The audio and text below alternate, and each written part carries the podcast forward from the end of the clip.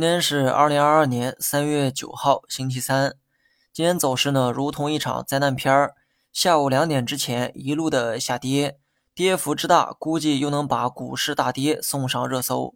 虽说盘中跌幅啊比较恐怖哈，但尾盘的反弹呢，它也不小，似乎也让人们看到了止跌的希望。问题来了，短期会止跌吗？我觉得有这个可能哈。今天最低点三一四七点。只要短期收在三一四七以上，就可以叫做止跌。这么一看，我觉得短期还是有可能止跌的，只不过别把止跌单纯理解成不跌。假如说市场不仅出现了止跌，甚至还选择了反弹，那么这个反弹力度又会是多少呢？按照经验来看，大盘上面的五日线就是最乐观的一个高度。也就是说，市场如果选择反弹，上面的五日线会形成一道阻力位。你可能觉得五日线还离得很远，反弹岂不是也能走很高？首先，能不能反弹还不一定。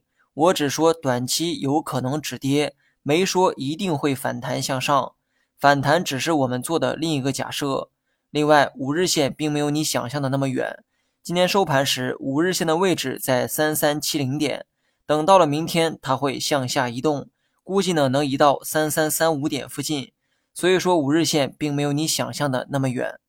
短期走势呢，就按照止跌预期，在这期间下不破三一四七，上不破五日线。因为五日线每天都会变化，所以呢，需要你动态的去关注。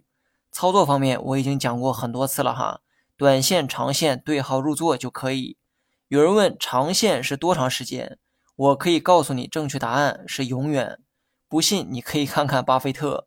所谓长线，就是一直参与到市场当中。当你认为机会更大的时候，仓位就重一点；认为风险更大的时候，仓位就少一点。但一定要保证有仓位在股市中。有些人认为有风险就应该空仓，有机会就应该满仓。这些呢，都是小散户的投机玩法，很不成熟。我也不想过多的评价。如果你想得到关于长线的具体期限，那我觉得一年是长线的最小单位。所以呢，一年都拿不住，就不要谈什么长线。当然了，有人会说，我做了一年长线还是亏损，那是不是意味着长线不值得做呢？那么对此啊，我想进行一次反问：当你第一次做短线亏损的时候，为什么就没怀疑过短线不值得做呢？你能回答这个问题，我就能回答上一个问题。言归正传哈，如果你是坚定的长线投资者，最近就应该考虑补仓，剩下的就是坚定信仰。如果你是短线客，我认为今年的市场根本不适合做短线，保持空仓就好。如果真的要玩，昨晚呢我也说过，今天盘中如果有明显的回撤，你就可以搏一次反弹。今天的下影线就是你拼命争取的反弹。别说机会太短暂，不建议做短线才是我想表达的重点。既然你执意要做，就应该有竹篮打水的准备。好了，以上是全部内容，下期同一时间。再见。